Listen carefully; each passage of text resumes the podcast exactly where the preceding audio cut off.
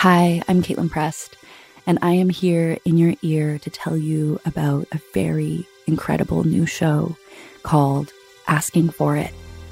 Asking for It is a darkly comedic series that follows a queer femme singer whose history of violence finds her no matter how many times she runs away.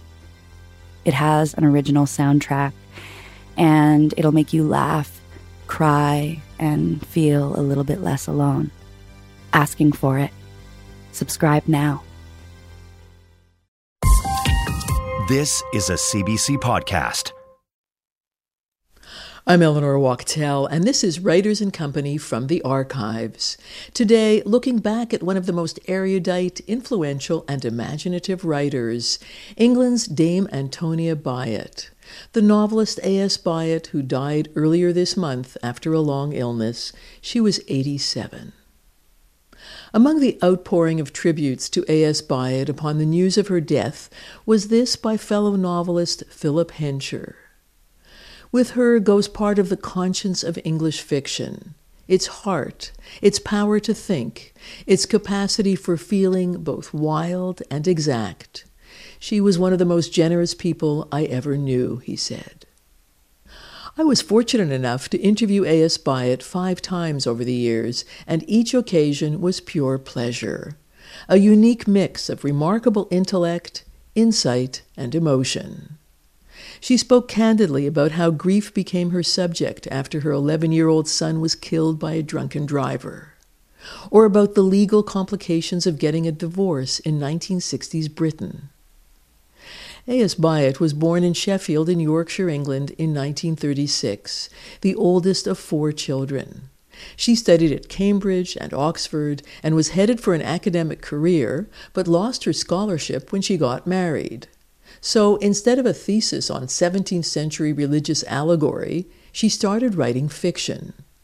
Her debut novel, Shadow of the Sun, was published in 1964. The year after, A Summer Birdcage, the first novel by her younger sister, Margaret Drabble.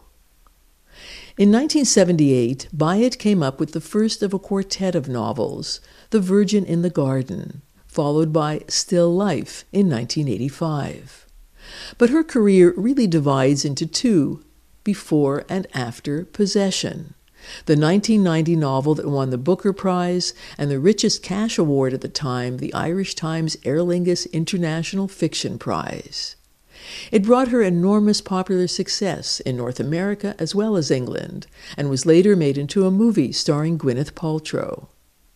Possession operates on a number of levels the Victorian love story between two poets, a modern tentative love story between two scholars, and a literary detective story. Again, using mock Victorian documents, Byatt followed up Possession with a pair of novellas, Angels and Insects, one of which was also made into a movie starring Mark Rylance and Kristin Scott Thomas. She was also an accomplished writer of short stories. After publishing Babel Tower in the mid 1990s, Byatt completed her quartet of novels with A Whistling Woman in 2002. As was always the case, these books not only pick up the lives of her main characters, but are also about many other things, from theories of education to the judicial system, from religious extremism to scientific investigation. Seven years later, A.S. Byatt was back with a whole new set of characters, stories, and preoccupations in a world that was itself explosively changing. Her 2009 novel, The Children's Book, is a big, ambitious, exceptionally rich story set in the Edwardian era, though it begins in 1895, a few years before the death of Queen Victoria. Everything is in motion class, art, feminism, finances, and especially it's the golden age of children's literature. A.S. Byatt launched the children's book in Canada when she was in Montreal to receive the $10,000 Grand Prix at the Blue Metropolis International Literary Festival. And that's where we spoke on stage to an overflow audience. Just a note this conversation includes reference to suicide.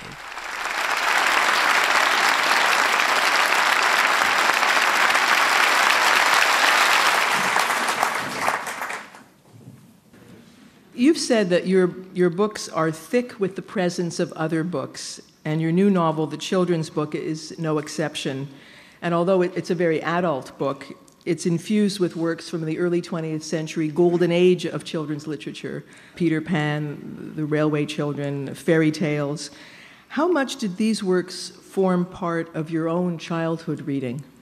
They constituted, well, I was about to say all my own childhood reading, but in fact I ran through all the ones in the house because I did nothing but read. So then I moved on to Dickens and Sir Walter Scott and saw no difference, in fact. I mean, sort of Mowgli and Oliver Twist, it was all the same. It was the books I read.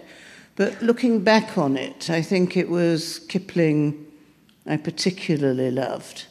I saw Peter Pan in Leeds during the war. It was before the end of the war when I, and I, I was nine when the war ended, so I must have been very little. And I remember thinking, how could ever anybody invite anything like this? But the really odd thing was, I identified with the writer. I thought, I have got to make something. I can only have been about seven, and I, I just felt sort of desperate to write something.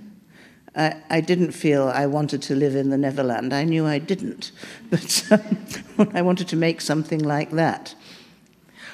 You, you were still very young during the Second World War. How do you think the war colored your reading experiences? It's hard to remember and hard to work it out. I think, apart from the fact that my father wasn't there at all, they tried to keep the war from us. Because you were in Sheffield? No, I was in somewhere called Pontefract by then. Where the, you already moved out of Sheffield because of the, of the bombs, yes. Yeah. And I was in the countryside, and there wasn't much else to do but read. And life was, in fact, very slow and peculiarly peaceful one huge bomb fell. And we were sitting on a, what my mother said afterwards, it was totally daft. We were sitting on an enormous heap of glass bottles under the stairs when it fell, and we heard it fall, but it didn't fall near us, and so no bottles broke. Um, and that was the one bomb that fell near Pontefract. And they took its guts out and turned it into a collecting machine where you drop pennies in for the people who had lost their houses in the bombing. It was all very weird. I did nothing but read, really. You've, you've said that as a child, fairy stories weren't more real to you than the real world, but they were what you needed to complete it. How so?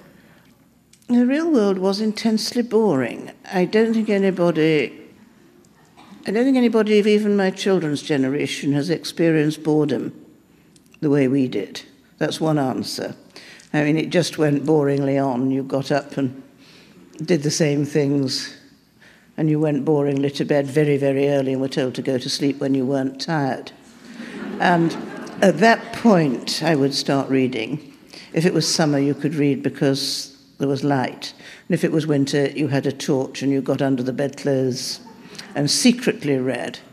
And it gave one, I mean, it, at the lowest level, it gave one variety to read fairy stories, but it also gave one I don't think I knew it when I was a child, but there is a sense I have now that everybody needs, as it were, an unreal world to complete the real world that they have to inhabit. And I am not a religious person, and when I was told religion, I was taken to church and offered the unreal world or unseen world of religion. I found that very disturbing and would have nothing to do with it, whereas nobody told me that a fairy story was true. Why did you find the religious part disturbing? Because it seemed to me that it probably wasn't true and was in fact the same as the fairy stories, but somebody was saying it wasn't. Um, this is the view of a five year old.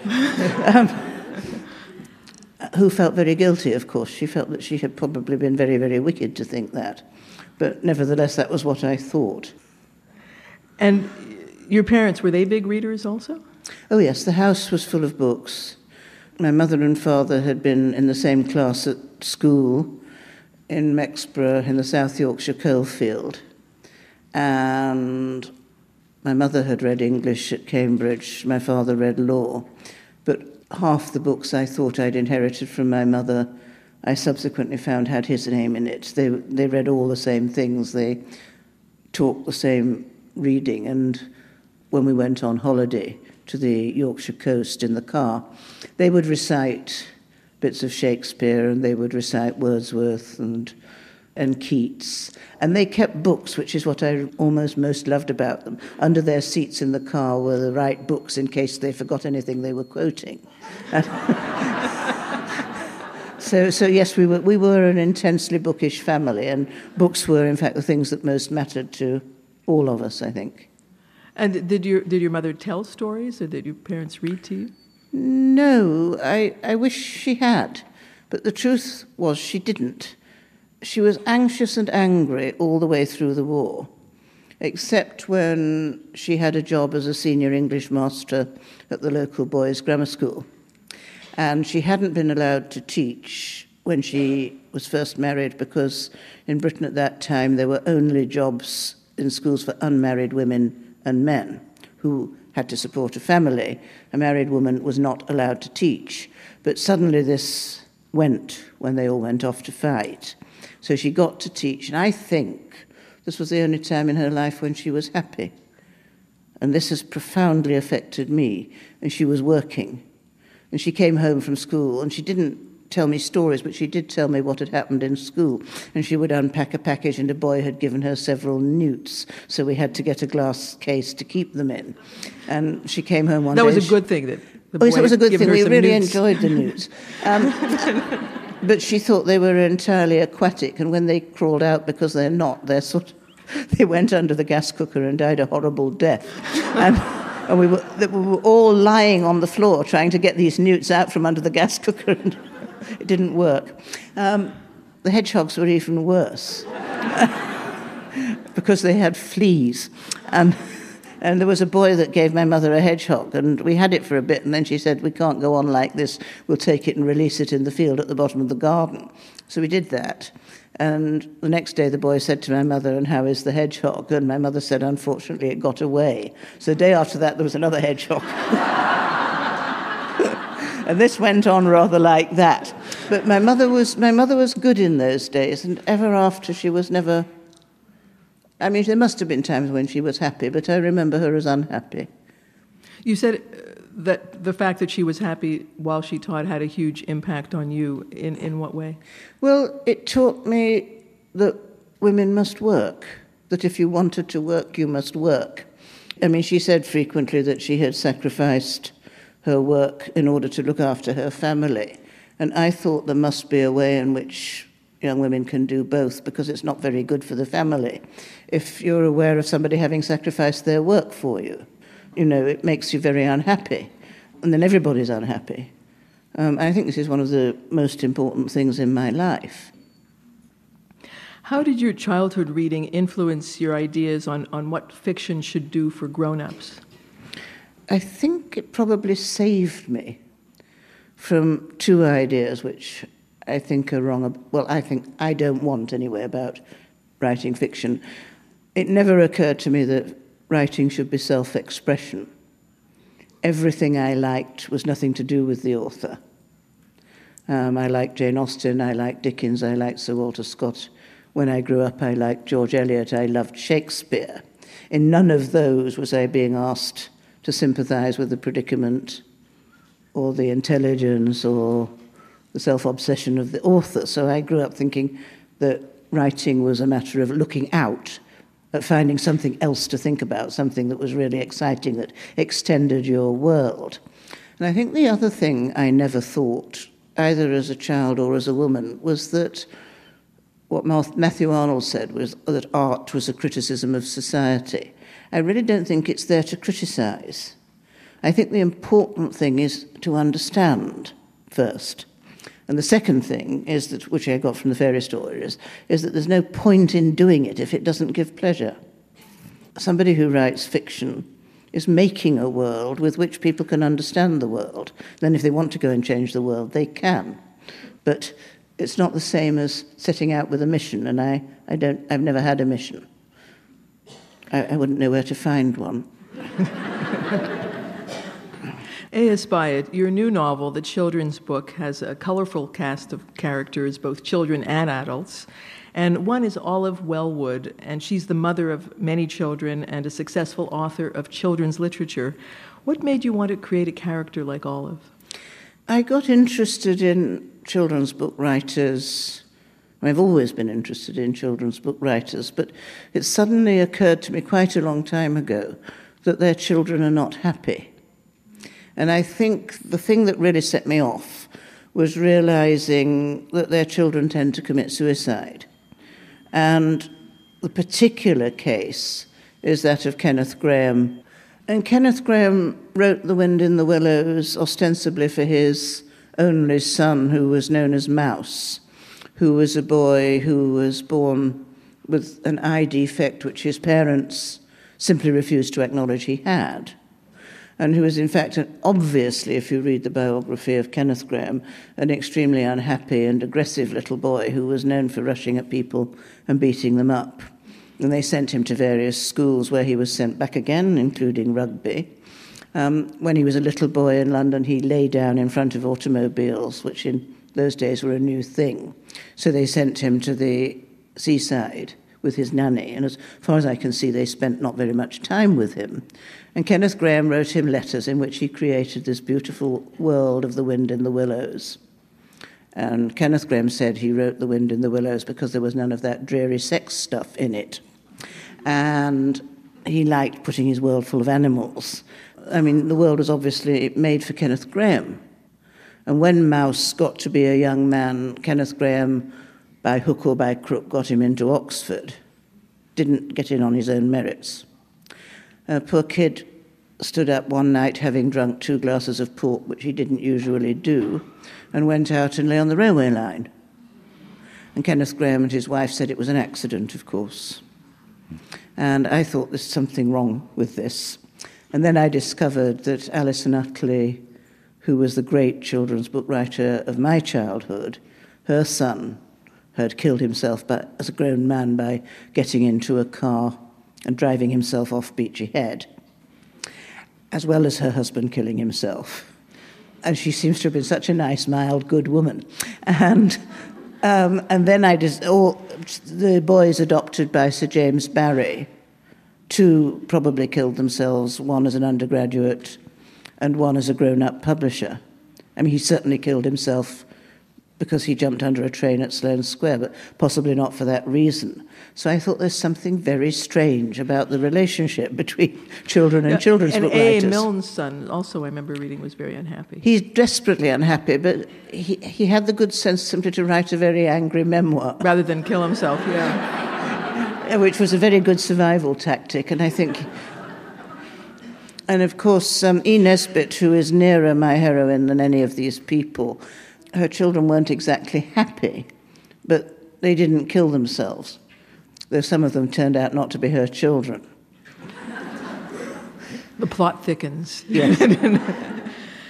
so, in creating a character like Olive, is because you were intrigued by the, this idea of these children's book authors whose own children were so very unhappy.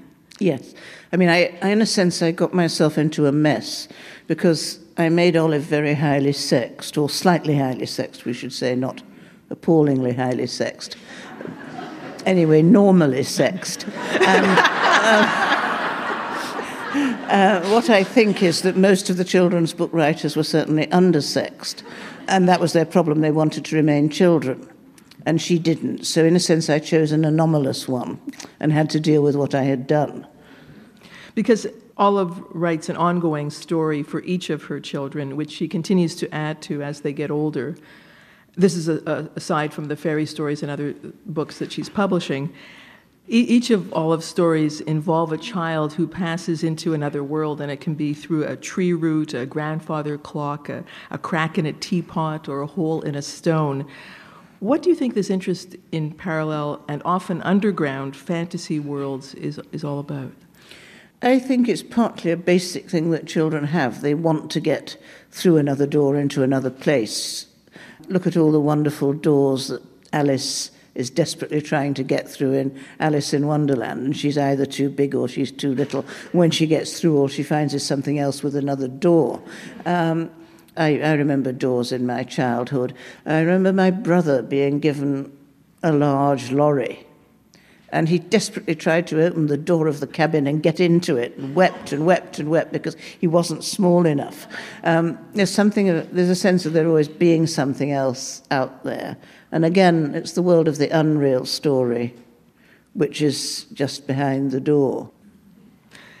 But in your novel, the adults aren't just interested in childhood. They, they often behave in, in somewhat childlike ways. For instance, they don't. They write children's stories. They dress up for fairy or fantasy plays, go to puppet shows, run around naked at summer camps. And what, what's this all about? It really is partly with being released from being Victorians. The Queen Victoria and her sort of very strong moral sense of how people should behave, which, of course, I've just realized goes back to an even earlier age. You know, she was a German lady of a certain rigidity of upbringing, and she imposed that on the court, which in a way imposed it on the country.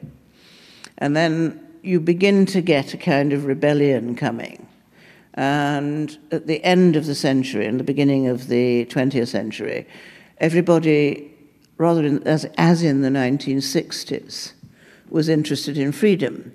And they were experimenting with freedom. They were, say, they were saying, why should we wear all these clothes?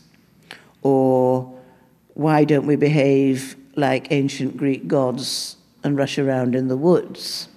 Um, added to which, they had no other form of amusement. I mean, they didn't have anything like television or the kind of music we now have. So they made their own entertainment, which meant that everybody would put on plays by Shakespeare and everybody would put on tableaux vivants. And so that wasn't so extraordinary. It's, it sort of went away when we got to be able to sit passively in front of the screen.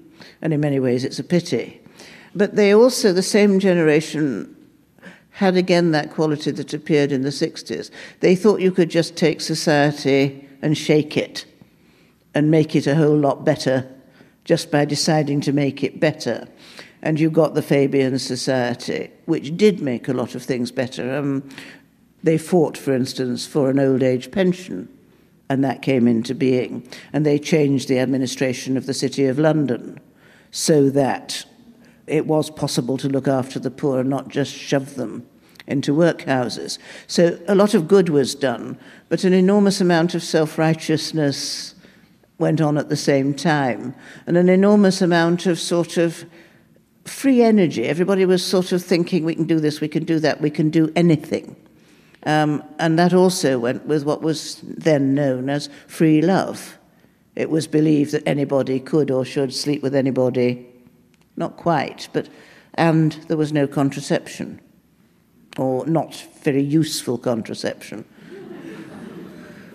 Some terrible letters from um, James Strachey to Rupert Brooke. When Rupert Brooke had gone to um, Berlin in, intending to seduce somebody and was writing to James Strachey, who was in love with Rupert Brooke, saying, Can you tell me about contraception? And he draws the most terrible things. I mean, if any woman had come anywhere near any of these terrible things drawn by James Strachey, he said, I think this is right. I think this is how you work it. I mean, it's both hysterically funny and absolutely terrifying. And she became pregnant.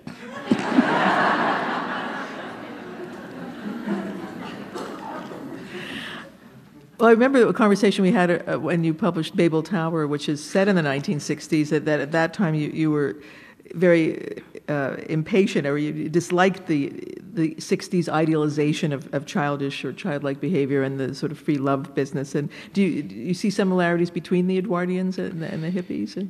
Yes, I see very strong similarities, though oddly, I, I should say that I didn't know much about the Edwardians when I started researching them because I didn't I didn't like them. I liked the high Victorians, and I liked the sort of gloomy modernists after the First World War. But I didn't like this rather sort of idealistic, irresponsible period leading up to the First World War. So researching it was a sort of, you know, it was an immense pleasure because all sorts of things began to fit together that I had known little bits about, and now I knew more.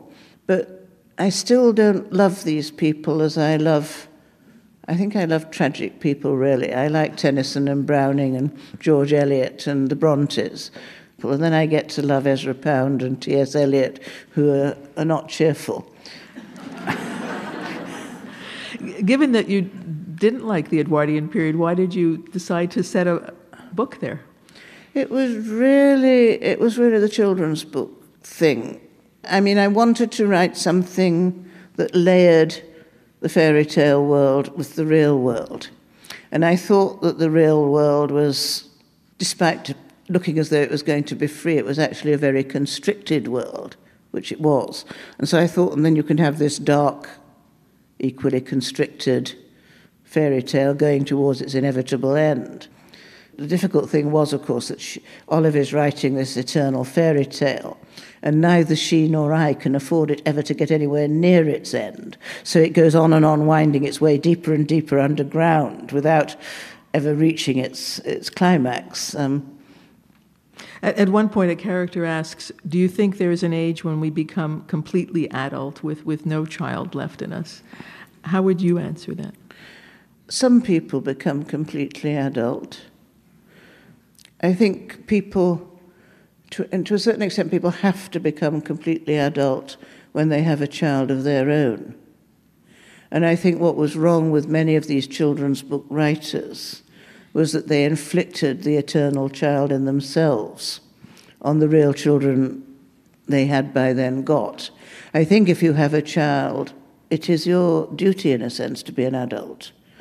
You can play with your child, but you are its parent, you're not another child. And actually, being an adult is a wonderful thing. I mean, people say childhood is a wonderful thing. Being grown up is even more wonderful. You can do more things. You are allowed to do all sorts of things you weren't allowed to do. You can understand things you didn't understand. And perpetual childlikeness or childishness is it solidifies into some kind of pillar of salt or iceberg if you persist in staying with it. Hey, my name's Jamie Poisson, and I'm the host of Front Burner. It's the CBC's daily news podcast. And every day we're discussing the big events and fault lines shaping Canada and the world politics, economics, social movements, you name it. Sometimes we even talk about really fun stuff like the enduring relevance of Lord of the Rings. You can hear Front Burner on CBC Listen or wherever you get your podcasts. A.S. Byatt, the period that you write about, 1895 to roughly 1920 or just after the, the First World War, didn't just see a flowering of children's literature, it was also a period of great emancipation of art and class and, and especially women. To what degree do you think greater freedom for women was related to the literature of the time? I think it was deeply buried in all the literature of the time, even the literature that wasn't about it. I'm just trying to write an article which I didn't finish before I left about Ibsen's A Doll's House, um, Ibsen's greatest plays. They're not a fact about the liberation of women, but about the entrapment of women, and they're absolutely terrifying. Um, I don't like H.G. Wells writing books about liberated women because I think he is a, a randy old seducer who is lying in wait for these liberated women, um, to be truthful. So, um, Ann Veronica, I somehow, it isn't, it don't work. Um, no woman could really like that. But. Um, Although you have a character who does that and, and manages to seduce all these women. And I wonder exactly. And, and, and, what do they see in him? And he's he's terrible. He's, they see in him his certainty that they will love him, and his complete lack of fear that they won't. Uh, and this is a terrible thing. And then they end up pregnant it. and hate him. I mean, of course. Um, he is horrible. But what I did read was an enormous amount, not so much of literature, but of history about the suffragist movement. And I fell totally in love, for instance, with a woman called Evelyn Sharp. And she joined the suffragists very, very early. She heard somebody giving a speech, and she said to her horror, she realized her life had changed. And she said that once you realize you haven't got freedom, you can't rest. And so she stood on soapboxes and she described the terror of women. She said their last terror is of being thought to be afraid. even when they've stood on the soapbox and had things thrown at them. And she went on solidly through the war, and she wouldn't pay her taxes because she said, I am not part of this democracy for which we are fighting because I am not allowed to vote, therefore, quite logically, I will not pay my tax. And she was such a nice, the book is just being reissued in England, her autobiography, I am very glad to say. And she was such a nice woman. When the bailiff came to take away all her furniture, she describes what a very kind and good man he was, and that um, even when they took away the chair he was sitting in, he continued to be respectful towards her. And she went out to Germany after the war and fed the starving Germans, and she went out. And she was part of a kind of group of brave, good women that it's wonderful to read about, and quite different from the kind of dreadful battling among the suffragettes for who should be in charge of it all. I mean, she did go and smash a lot of windows. Um, and she said she was particularly pleased, being a pacifist, to smash the windows of the War Ministry. Um, um, and that sort of person, it was, a, it was a delight to meet, though she was the best of them, I think. There's, there's a part early on in the novel where the children are asked what they want to do when they grow up, and after the boys are canvassed, someone thinks to ask the girls. And I wonder if you could read that. And you, young woman, what do you hope to be? I am going to be a doctor, said Dorothy. Violet said that was the first that had been heard of that idea. It was indeed the first time it had formed in Dorothy's mind, and she had spoken spontaneously. Doctors and nurses was not a game they played.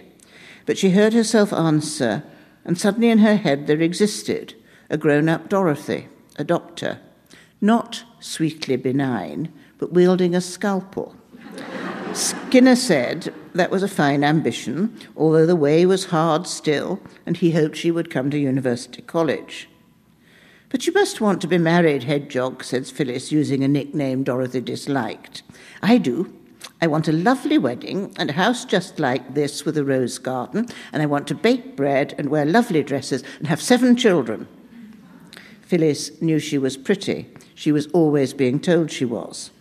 The young Fludds, Imogen and Pomona, could have been described as beautiful, but they were beautiful in a subdued and uncertain way certainly unlikely to be stunners. They were both graceful and awkward in their home woven linens and hand enamelled bracelets. Imogen had full breasts and wore no supporting underwear. She looked plump. She said she had from time to time thought of studying embroidery at the Royal College.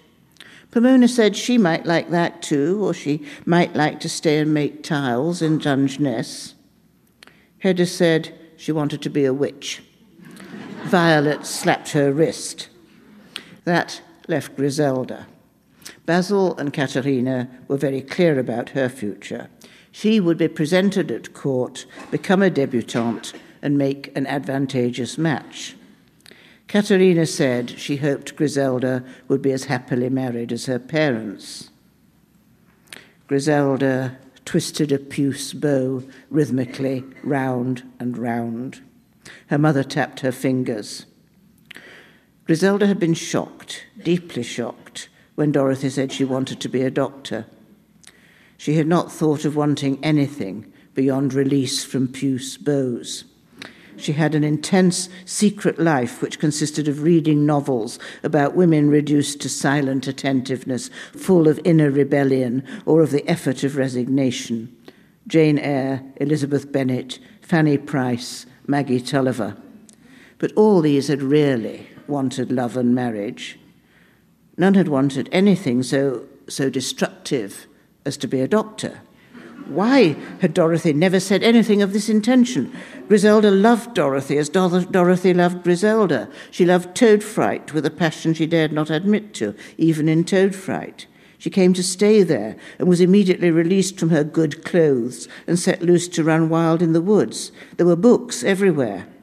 She had it in her pale head that she and Dorothy might live in the country together and never bother with stays and hatpins and button hooks. That was all she had thought of. And now suddenly Dorothy's world was black bags and blood and sick beds and grief and drama, and Griselda was nowhere. Dorothy had a secret. Griselda, her face white, said, I mean to study languages. Katerina said that Griselda had the best possible teachers and her progress was exemplary. Basil remarked to the surrounding bushes that women's education simply made them dissatisfied. He did not say with what.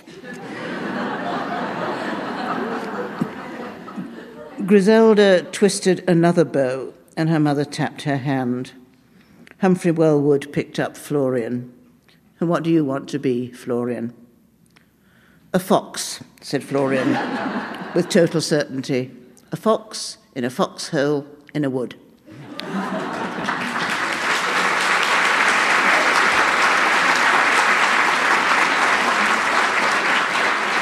A.S. Byatt, reading from her novel, The Children's Book. It's interesting, Griselda Wellwood's literary heroines by Charlotte Bronte, Jane Austen, or George Eliot are full of what she thinks of as inner rebellion, but she's shocked when her cousin Dorothy decides to rebel outwardly by announcing that she wants to be a doctor. She even goes so far as to think of Dorothy's desire as destructive. Why destructive? Griselda is the daughter of the banker and his German wife who brought the bank to him, indeed. He married the bank.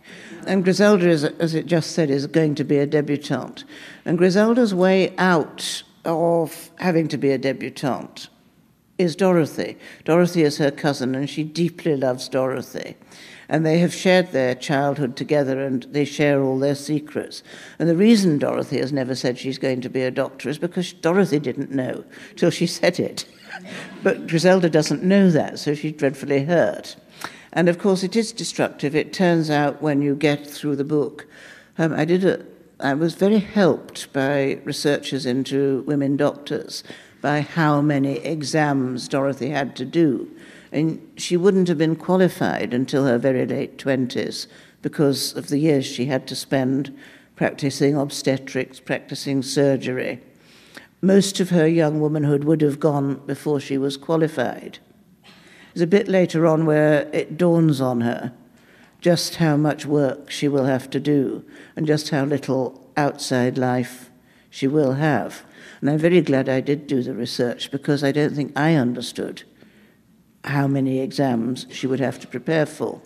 But I think it's just never occurred to Griselda that this world, as she says, of black bags and blood and disaster was going to come. She's, Griselda is very imaginative. She immediately sees it's a life of illness and disaster. Later on, uh, Griselda considers the appeal of becoming a new kind of human being who won't be forced to choose between thinking and sex. But her friend says that if women change and men don't, women shall be poor monsters. Do you think she's right? It's a phrase I myself used to use about myself when I was an undergraduate. It comes from Twelfth Night, and it's when Viola is dressed as a boy, and she's she's talking about Orsino, and she says, "And I he he is he is attached to this woman who is in love with me as a man," and then she says, "And I, poor monster, fond as much on him," and I always thought that a woman who had, as it were, acquired a man's qualifications was a poor monster. When I was a young woman, men used to say to me about once every four or five months, you know, aren't men put off by you because you're so well educated? I mean, this may now not be true. I hope it isn't true. But in those days, it, it certainly was. And it was quite frightening because, in every other way, poor women have exactly the feelings women always do do, and the anxieties they have, and the shynesses they may have. And education doesn't change all that. A.S. Byatt, another big theme in the novel, the children's book, is the emancipation of class. I mean, their characters, Philip and Elsie Warren, are a brother and sister who worked in the, in the potteries. Their mother before them, and she actually died of lead poisoning from the paint that was applied to the, the china. And Philip and Elsie are taken up by this charmed circle of Fabians and, and, and so on. They're criticized, uh, uh, not, not Philip and Elsie themselves, but the Fabians are criticized for their sentimentality and, and are described as porcelain socialists. What, what is that about? Porcelain socialists was a phrase of Dostoevsky's. I think in the phase when he didn't like socialism, which was most of the time. Um, and it's to do with china teacups in Dostoevsky, and he sees them as sitting there forming sort of idyllic country views where the peasants and everybody else are on the same teacup and everything is perfect. And Dostoevsky says it just won't work like that. And um, I had a Russian anarchist because the Fabian socialists did have sort of Russian anarchists that they had rescued dotted about the English countryside, living in English houses next to the Fabian socialists. And these were real Russian anarchists. And the one I fell in love with, which they all fell in love with, who was called Stepniak, they slowly realized he had actually murdered somebody by coming up to him with a really sharp knife rolled up in a newspaper and driving it into his heart. And they, they didn't quite know what to f- think about Stepniak. Um, then Stepniak went and fell over on a railway line and a train ran over him. And everybody said it was going so slowly, you know, why on earth couldn't he have got out of the way? And somebody else said he'd been so long in the Peter and Paul prison he was used to not hearing anything because the racket in there was so great he closed his ears. Anyway, whatever happened, he got killed. I regret not getting more of him into the book. But it's a Russian phrase, porcelain socialists. Real porcelain and ceramics, of course, play a very large part in this novel, and several characters are skilled ceramic artists. There are references to the French master uh, Bernard Palissy. There are many descriptions of beautifully decorated plates, bowls, pots, and jugs. Why did you want to devote so much time to ceramics? I've always been in love with glass, and glass has come up in all sorts of things I've written. Glass is my, you know, something you can look at and at the same time through is my basic metaphor for writing or art of any kind. I thought, I can't do glass again. That was the first reason. Um, the second reason was I am descended from potters. All my mother's family were in the potteries in the five towns in Arnold Bennett country in the middle of England. And they died of things like lead poisoning. And there was a legend that my great grandfather had invented a lead free glaze. And then I discovered that this is just what everybody says about anybody whose ancestors come from the potteries. I suspect that my great grandfather had invented no such thing. But there was a pottery called Bloor Derby, and my mother's maiden name was Bloor. So and I have one plate, which is a Bloor Derby plate at home. And I've, I think I've always avoided pots because of avoiding my family, and suddenly came sideways round to it.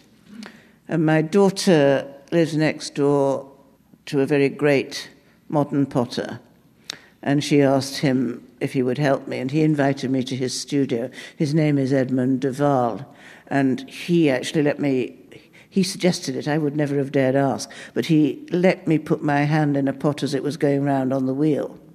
And he told me exactly how furnaces work.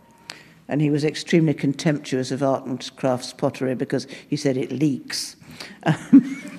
so that was very good for me, and I really learnt something because e- even aesthetics has a political or ideological dimension. one character says, "When the just society comes, we'll have quite other ideas of beauty," and he sets Sevres, China, against William Morris, arts and crafts. I mean, what, what, are the, the implications of that? William Morris hated Sevres, China, and so did most of the arts. Um, Edmund said to me that in that time, people from the arts and crafts movement really believed that anything porcelain was wicked because it was made for the upper classes and because it didn't come from the good grainy earth of the countryside. and it should be sort of natural and peasant like and handmade. And it was a kind of wild ideology that came and went. It's still around a bit. A, it's lasted for a very long time, the sense that earthenware good decorated china bad sort of thing. But I like both. You also write about another type of ceramic that's, that's quite different uh, from these English pots and bowls. And I'm referring to the porcelain or wood or clay faces of marionettes and, and puppets that come from Germany. What interested you in these figures? I can't remember how the puppets got in. Um, they have quite a big place. They play a huge part in it, and I think there's something to do a long way back with the children's stories. The sense of something unreal that becomes very real when it starts moving. But then I, being me, started researching puppets in every conceivable direction. And I went to Munich to the Puppet Museum, and my German translator lives near all these German puppets and took me remorselessly. In fact, uh, my husband sort of was found leaning against a pillar, completely asleep. So, so, so, so fierce was this tour of the Munich Puppet Museum. But, uh, but um, um, and then I took a lot of books home and read them. And it became, I think it became German partly at that point because all the puppets were German. And so the characters ended up going to Germany. And one of the things I then found out was that before the First World War, which I came to see was almost entirely unexpected by everybody, um, everybody just went to and fro from Germany to Britain, which, of course, in my childhood was unimaginable. What Germans did was bomb you. But your novel underlines just how close England and Germany and English and German cultures were during the Victorian and Edwardian periods. I mean, not only was Kaiser Wilhelm Queen Victoria's grandson, but there was so much cultural and, and political exchange. I mean, how, how could two societies who had so much in common end up in such a bloody war? Well, one of the things I found was that there was a puppet play in Munich in a sort of satirical cabaret called the Elf Scharfrichter, the 11 executioners. Um, and these 11 would march onto the stage. And then they played this puppet play called Eine feine Familie, which was a satirical sketch about the crowned heads of Europe, who were, of course, just like the characters in my novel, an endlessly quarreling family. And the Pope, I mean, not the Pope, he was celibate, um, but the Kaiser the Kaiser was, was related to the Tsar, who was related to the British royal family, who was related to the Danish royal family, and everybody was always annoying somebody, and they were always in a forest killing all the creatures with extremely complicated weapons for killing them with. And when Queen Victoria died, the Kaiser made his way very rapidly to Britain to the great annoyance of the then Prince of Wales and came to the deathbed and took over. And he sat beside her. I hadn't known this at all. He sat beside her. He had a withered arm, but he supported her as she died with his other arm. Then he told them all what to do about the funeral and said that there sh- he was he who said there should be a Union Jack draped over the coffin. The coffin was then drawn away on a gun carriage, and it stopped working, and came to a halt. And the Kaiser leapt from his white horse and said, That's because you've harnessed up all these horses wrongly. Do it like this, do it like that. And, and they got it right and went to the funeral. And the people in the streets of London at that stage sort of cried, Hurrah for Kaiser Bill, hurrah for Kaiser Bill. Uh, it was weird. Um, and right to the very end, nobody thought it was coming. They were all just arguing. Although in, in the novel you make distinctions between the German characters who seem to be real anarchists, and there are real assassinations going on all over Europe, and these English porcelain socialists.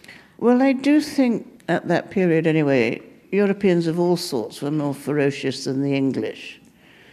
When I read um, Conrad's novel about the, the secret ex- agent, the secret agent about the explosion that went wrong in Greenwich, I was a young girl and I just didn't understand. I couldn't imagine why this might have happened. And of course, what it was was part of a sort of endless series of explosions all over Europe, which killed people and killed quite a lot of crowned heads and important people.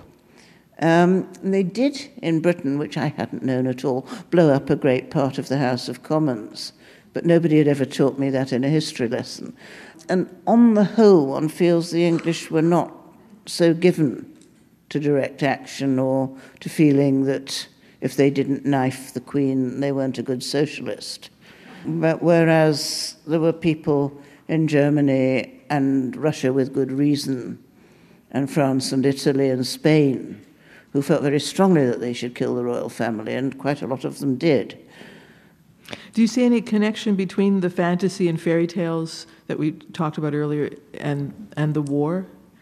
Um, that, that, contributed to the war in any way? I mean, we can make connections that Kipling's Puck of Pook's Hill was published in 1906, the year that the Dreadnought was built. I mean, I don't know if you can I think see any said, causality or anything. No, when I said that, I think I saw a gulf. You know, Puck of Pook's Hill is somebody who became a sort of raging nationalist anti German shouting person. But I don't think at that stage he was writing Puck of Pook's Hill, which is about the English countryside. And I think they all went on right up to the very verge of it, completely innocent of the fact that it was going to happen. Um, there was this man who was writing these novels. Look, I can't pronounce him, my husband can, Le Queux or Le Cux, about invasions of Britain by foreign forces. And he wrote a sort of terrifying novel about um, the German forces descending on the British countryside, which ended up with a German spy being executed in the Horse Guards parade by some bearskin hatted English soldiers, an English clergyman praying in the background, because there is an illustration. But the novel he wrote not very long before that, which was also a British invasion fantasy, was about the French invading Britain and causing great anguish to the British countryside. And in both cases, they were defended by kind of wonderful British secret agents who went out and stopped them from destroying the countryside. It was a fantasy. It wasn't, there wasn't, one feels, a real genuine apprehension of what was coming at all. It's a devastating place to be headed towards, in a sense. Well, it hits, it hits history like a sort of knife, and it, it hits the lives of my characters like a knife. The more so because I am so unhistorical that when I started inventing this story, I wasn't intelligent enough to realize that all the children would reach adulthood with the war. So I was almost as surprised as they were. we, we once talked about good endings, and you said that some of your favorite endings are ones that, that make you weep with happiness. For instance, Peter Pan or The Railway Children, where someone you thought was dead is restored to you. And I, I won't give away the ending of your novel, but I'm curious do you think that you can have a fairy tale ending to a grown up novel? I used to think not, but that was because, let us stop speaking of children or grown ups, because I was an adolescent. And an adolescent thinks that a story isn't grown up if it doesn't end badly. Um, because badness is truth, thinks the adolescent who isn't anywhere near dying. Um, when you're old and have lived through a lot of things, you realize readers and human beings actually have a right to a partially at least happy ending, that it isn't childish, that it is the nature of books. And I have enjoyed so many endings that could have not happened. And equally, I hate books that offer you two alternative endings. I think that's. that's real cheating. Um, and um, so also, I mean, the novel had shredded me a bit by the time I got to there. It needed, for some people, to survive, um, and to survive all right. So, what I should say is, this is a book without a central character, so there's an awful lot of endings. It's great to have a chance to talk to you again. Thank you very much. Well, it's great to have a chance to talk to you again.